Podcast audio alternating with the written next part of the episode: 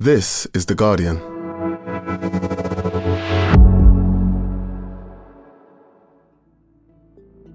Today, two earthquakes have hit Turkey and Syria within 12 hours of each other. How will people there recover?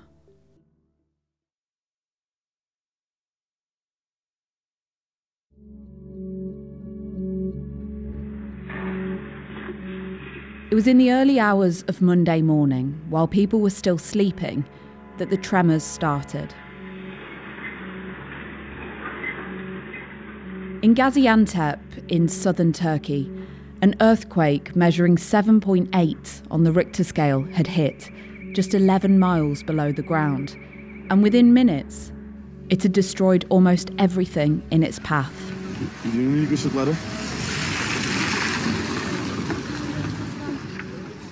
Apartment buildings crumbled, and schools, mosques, and hospitals were severely damaged, thousands of them across southern and central Turkey. And also into northern Syria, a place that is still so deeply scarred by almost 12 years of civil war. As far away as Lebanon, and in Israel, in Greece, and in Cyprus, people felt the tremors too. Then another earthquake struck.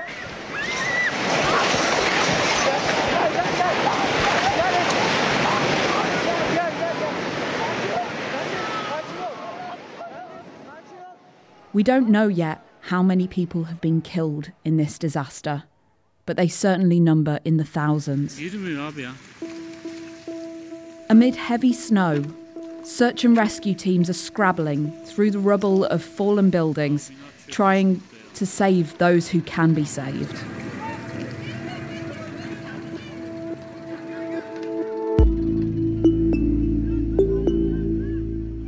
From The Guardian, I'm Hannah Moore. Today in focus, the human cost of Turkey's worst natural disaster in decades.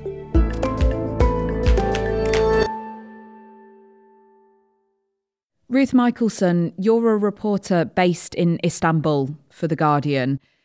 And we're speaking on Monday morning. I know you're going to be travelling to Kayseri, which is a city in the middle of Turkey, straight after this. You know, that's as that's as close as you can safely get to the epicenter of the earthquake that's happened this morning. Can you start off by just telling me the basics of what's happened? Well, what we know at the moment is that in the early hours of the morning, about 4:30 local time, an earthquake struck southern Turkey, and the epicenter was in the town of Kahramanmaraş, which is about an hour and a half north of Gaziantep. That's a industrial town um, quite close to the border with Syria. Um, and as a result, um, because of the location of the epicenter of this, we're seeing destruction across southern Turkey, in Gaziantep itself, where the power is out, people aren't able to re enter their homes. They're worried about the structural integrity of their homes. They're worried that more buildings might collapse. And that into northern Syria, in areas where we already there are millions of displaced people from over a decade of civil war that these people have now been affected by the earthquake um, on top of everything else that they are already dealing with. So, particularly in areas like Idlib in northwest Syria and around Aleppo. So, Gaziantep's twin city, if you like, on the other side of the border. And these are areas where getting to people who are buried under the rubble, providing aid to people who are affected, and simply making sure that people have somewhere to stay after this is going to be much more difficult, even than in southern Turkey, where we're already seeing that the destruction is huge. And this happened overnight, which is a is a particularly scary prospect, isn't it? Because it meant that people just would not have been able to get out of their apartment buildings and their houses. Exactly. I mean, people that we've spoken to already in the course of our reporting said that they uh, were sort of mentally prepared for the idea that there would be earthquakes because earthquakes are unfortunately common in Turkey, or at least smaller earthquakes are. But people in that part of the country were aware that this was a possibility. But as you say, many of them were, were sleeping when it happened. So at least one person that we spoke to said they were woken up by uh, the shaking, realizing how bad the earthquake was, and in many cases, realizing that this was perhaps the worst earthquake that they had experienced in their lifetimes. And simply being unable to do anything other than stay in their homes and feel fear until the shaking stopped, use the lights on their phone to get dressed and go out into the street, and then figure out what to do. I mean, I've been speaking to people in Gaziantep at the moment who say they can't go back inside their houses or they're potentially going to be living in their car for the foreseeable until they can go back into their homes. And that's in a major city. But it seems at the moment that in smaller towns, places even closer to the epicenter, or places in northern Syria where the infrastructure is not built to withstand anything like this. Buildings have not been built to be earthquake proof in the way that does happen in parts of Turkey because this is anticipated. Um, that there are people there who are still trapped underneath the rubble. We're hearing things about people tweeting or calling relatives desperately trying to get people to save them from underneath the rubble. Um, and that's happening across large parts of southern Turkey and well into northern Syria. Death toll has risen threefold, and I think there is no doubt it will climb dramatically. The pictures coming uh, out of southern Turkey and northwest Syria are devastating. The rush is now on uh, to try and see if they can recover any victims who have been buried under the rubble. How commonly do earthquakes happen in Turkey, and how does this one measure in comparison to those that have happened in the past? So, there have been several major earthquakes in Turkey in the past century that have caused destruction. So, the President Recep Tayyip Erdogan mentioned in a speech that this is the biggest disaster we've experienced in the last century after the 1939 Erzincan earthquake. And so that was the most severe natural loss of life in Turkey in the 20th century. That killed over 32,000 people, it injured over 100,000 people. The hope from Erdogan, the hope from Turkish officials, the hope from Turkish people is that we won't see anything near that kind of destruction with this earthquake. That I believe was a little bit stronger than the one that was measured last night. And so uh, even Erdogan said, you know, we don't know how high the number of dead and injured will go, and our hope is to get through this disaster with the least loss.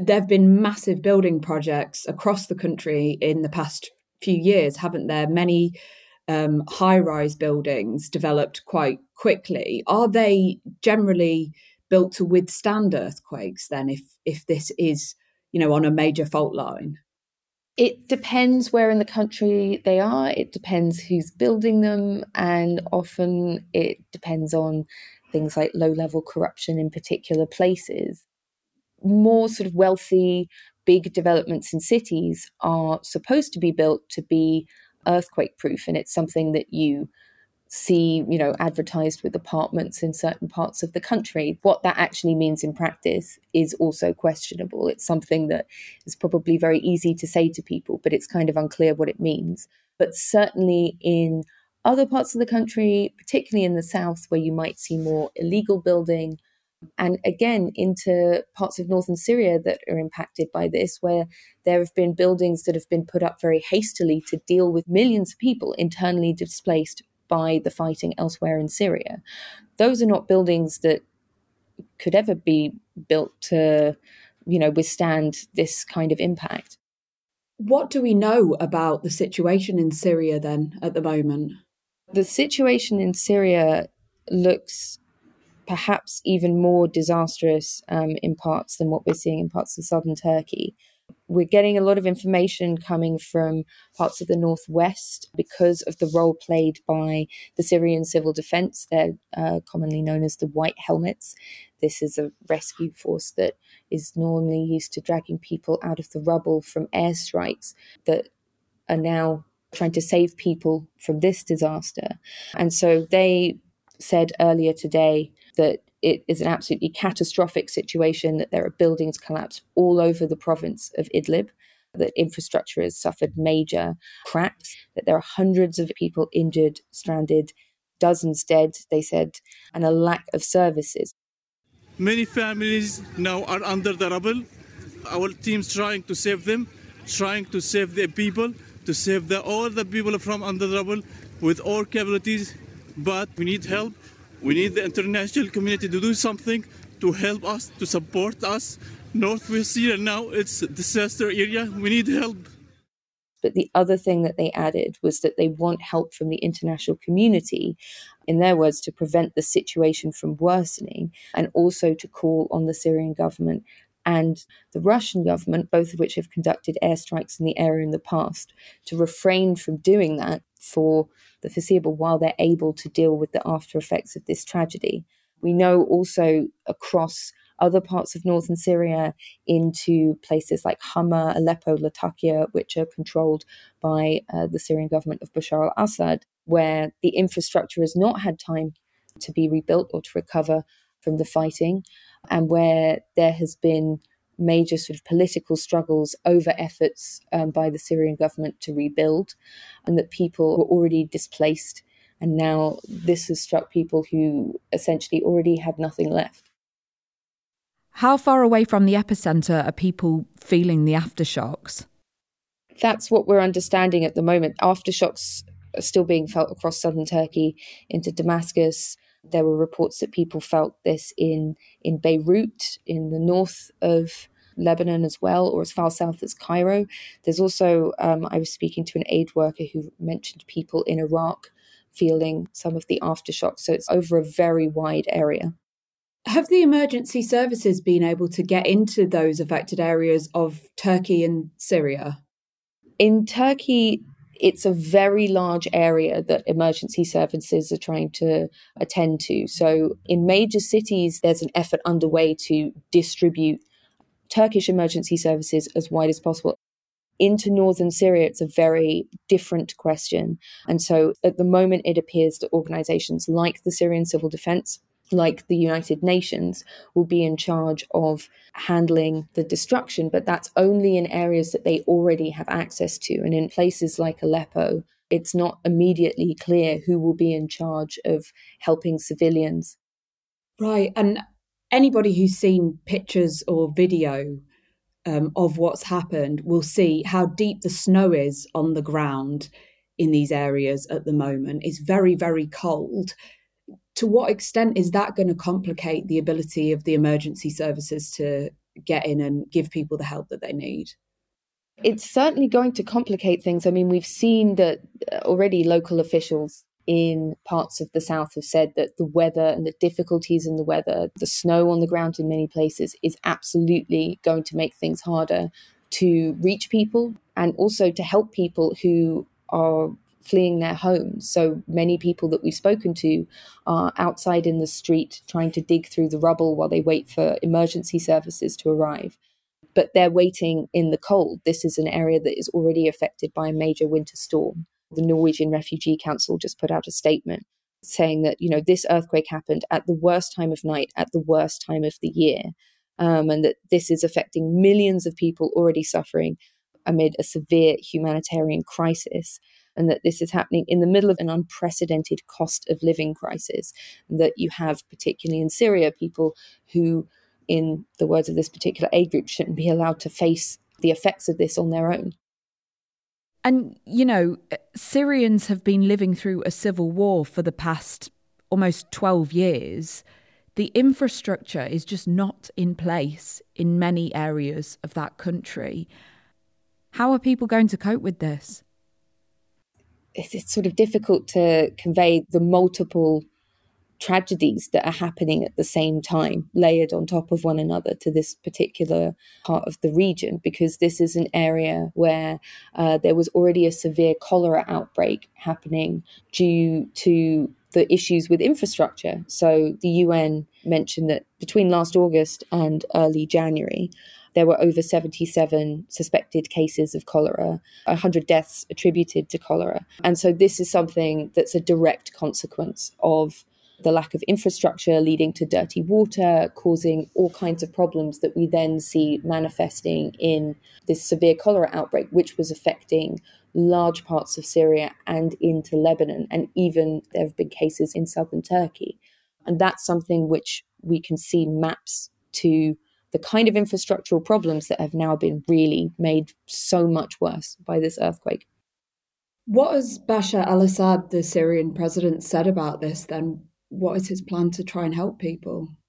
It's been quite a contentious fight to get that aid um, into parts of northern Syria over the past couple of years. And that mandate has been something that has been a struggle within the UN Security Council, not helped by the regime of Bashar al Assad but whether the Syrian government will be able to fully help and care for people in other government controlled parts of Syria certainly remains in question.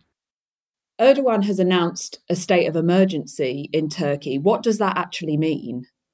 Well, at the moment, it looks like it was labelled by the Interior Minister as a as a level four emergency, which means that Turkey is appealing for international help in dealing with this incident, which politically is unusual. We've seen during smaller previous crises, things like fires that have affected parts of southern Turkey, that the government has really pushed to say that they could handle this all themselves. And I think what we're seeing that is different about just the scale and need of this. And so that appears to be why the level of emergency is that high. What's the relationship like at the moment between Assad and Erdogan, Turkey's president? If you believe Erdogan, they are on track to try for a full reconciliation. Erdogan has certainly been making statements saying that he'd like to meet with Assad as soon as Assad is willing, and, and the Syrian government has routinely pushed back on this and said that that would only be possible if Turkey withdraws its forces from parts of northern Syria. And Turkey has also repeatedly threatened a further ground invasion into other parts of northwestern Syria. But in the interim, Erdogan has still pushed for this reconciliation. And a lot of that has to do with the fact that we are headed towards a major general election in Turkey in mid May. And on top of that, what his government has been pushing for is the return of some 4.4 million Syrians to Syria. If Erdogan has suddenly abruptly changed his tune from out and out calling Assad a war criminal to now saying that northern Syria is safe for Syrians to return and therefore there's no need for Syrians to be here, from speaking to Syrians who are based in places like Gaziantep, places that were hit badly by the events today, they were saying when I spoke with them, you know, we're not leaving until Assad goes, and this idea that it's safe for us to return is a fantasy. Actually, as I'm looking at my phone, I'm seeing that there is a, a second earthquake that um, has hit, um, according to um, the Syrian state news agency. And uh, I need to go and take a look at this. I'm sorry to have to jump off.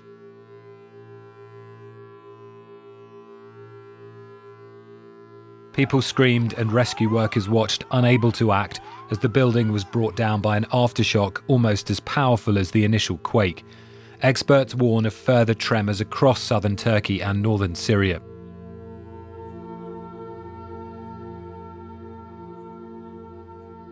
A few hours after I spoke to Ruth, I called Abdul Rahman Al Omar. He's a doctor and he works for the Syrian American Medical Society. He and his family live in Gaziantep, where the first earthquake started.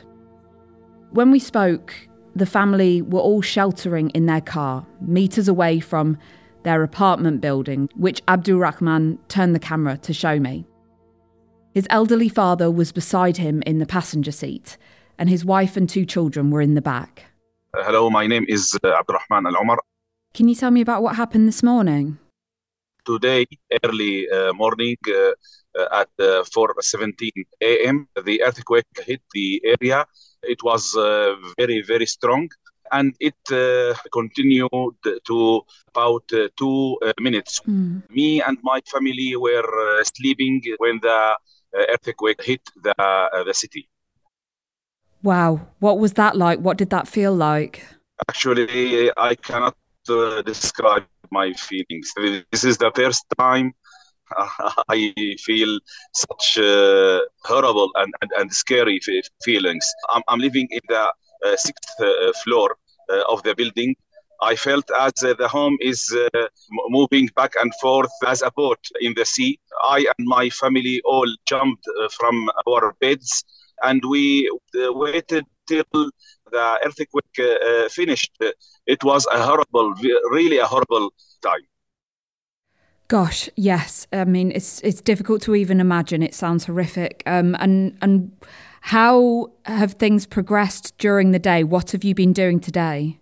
After the earthquake, uh, we and all the uh, people in the building went to the streets in the, in the cities in the open areas many many after uh, shocks uh, rapidly took place one of them was about 6.2 on the scale now the people are most of them are in, in, in cars like me uh, with my family, and some of them are in uh, mosques, in uh, schools, in theaters. Wow. Okay. So yes, just doing your your best to keep safe. How has the situation been in terms of trying to get help to people? Of course, a lot of people have been trapped in the rubble. Is aid able to get through at the moment?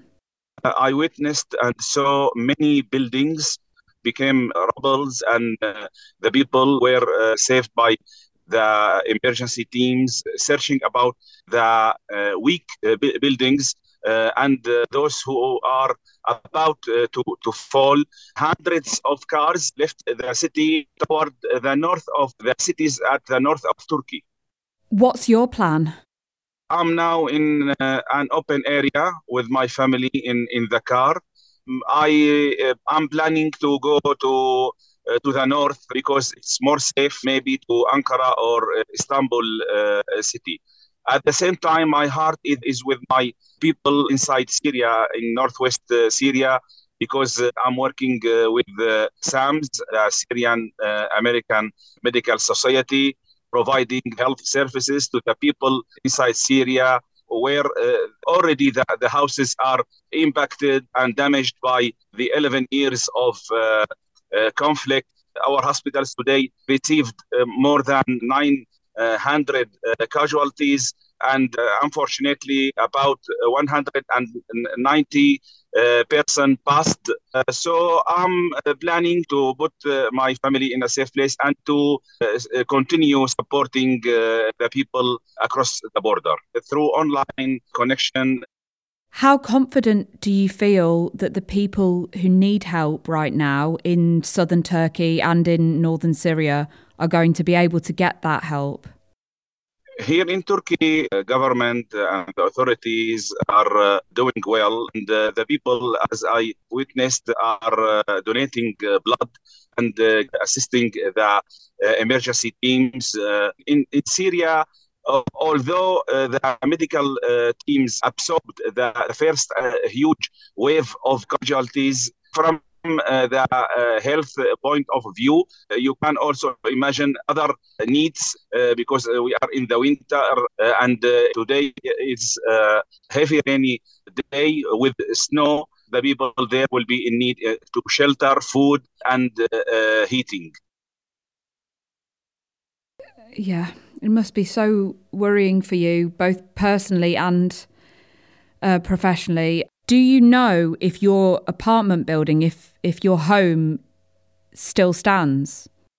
I'm uh, now in my car beside my uh, my home. It's safe, but inside the building, inside my home, there are uh, some distractions. Uh, we and, and all the people here are afraid of uh, uh, going back to the houses. And In the coming weeks and months, do you plan to stay in northern Turkey? Do you have a place to stay? Yes, uh, but I will come back here and uh, continue my job from Gaziantep city here. How do you feel about that? I hope that, the things uh, go uh, smooth and, and, and better. I hope that.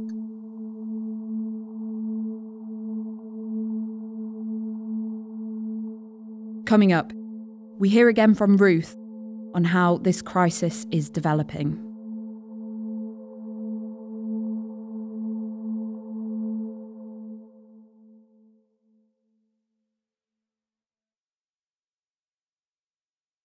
By late afternoon, Ruth was on her way to Kayseri in central Turkey, and she sent us an update on what had happened since we last spoke. Hi. Um, so I'm sending you an update because since we spoke uh, this morning, the death toll has risen rapidly, and the suggestions are that it will continue to rise. At the moment, the Turkish vice president is saying that just in Turkey, over 1,500 uh, people have lost their lives and over 9,700 people are injured. That's of, as of about 7 p.m. local time. But the expectation, unfortunately, is as these rescue teams across southern Turkey continue to work into the night, is that these figures will rise further. The situation appears to be even more bleak in northern Syria, where we're seeing members of the Syrian civil defense speaking um, about the fact that they simply just need equipment to be able to rescue people from under the rubble. They do not have everything they need to deal with the scale of this problem. That's just in Idlib. What we're hearing from places like Aleppo in northern Syria is that the situation is equally dire, but there we haven't seen as much suggestion of rescue access and local infrastructure being able to step in to help.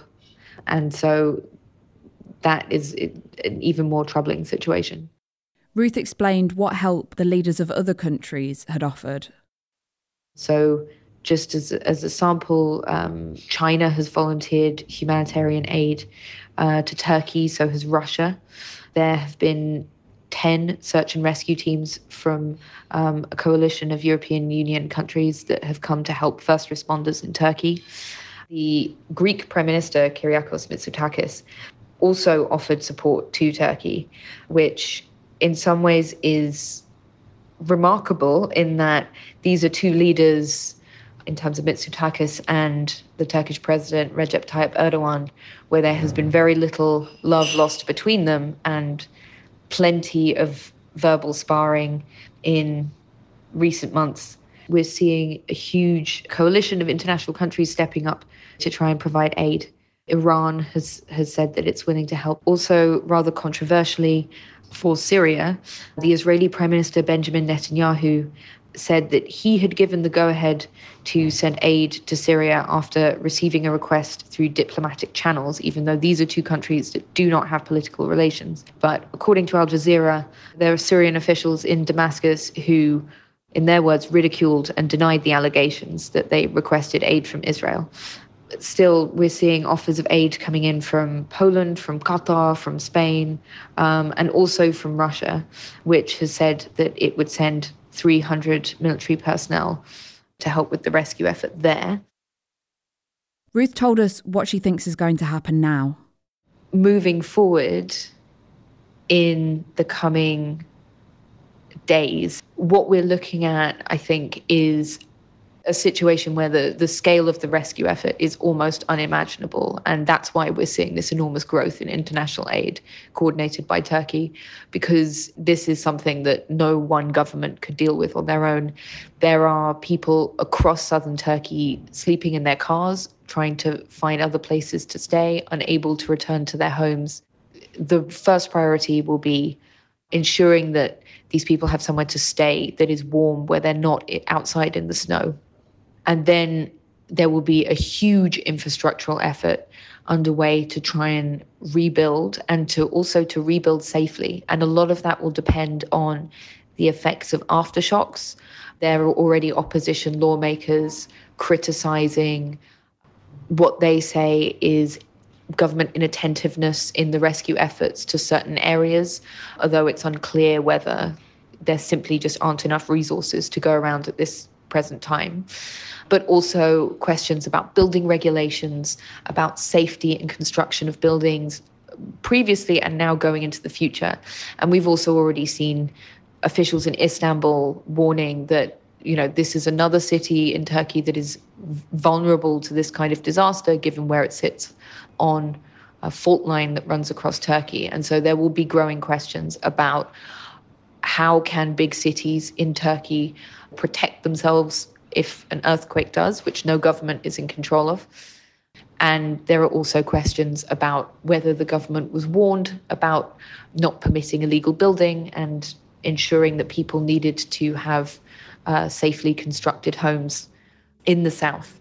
So, to prevent the scale of disaster that we're seeing now. And I think those questions will probably linger at least in the coming weeks. That was Ruth Michaelson. You can read her reporting from Turkey as this situation unfolds at theguardian.com. Thank you so much to her and to Abdurrahman Alomar for making time to speak to me. This episode was produced by Ruth Abrahams, Cletzia Sala, and Rose de la Sound design was by Rudi Zygadlo, and the executive producer was Homa Khaleeli. We'll be back tomorrow.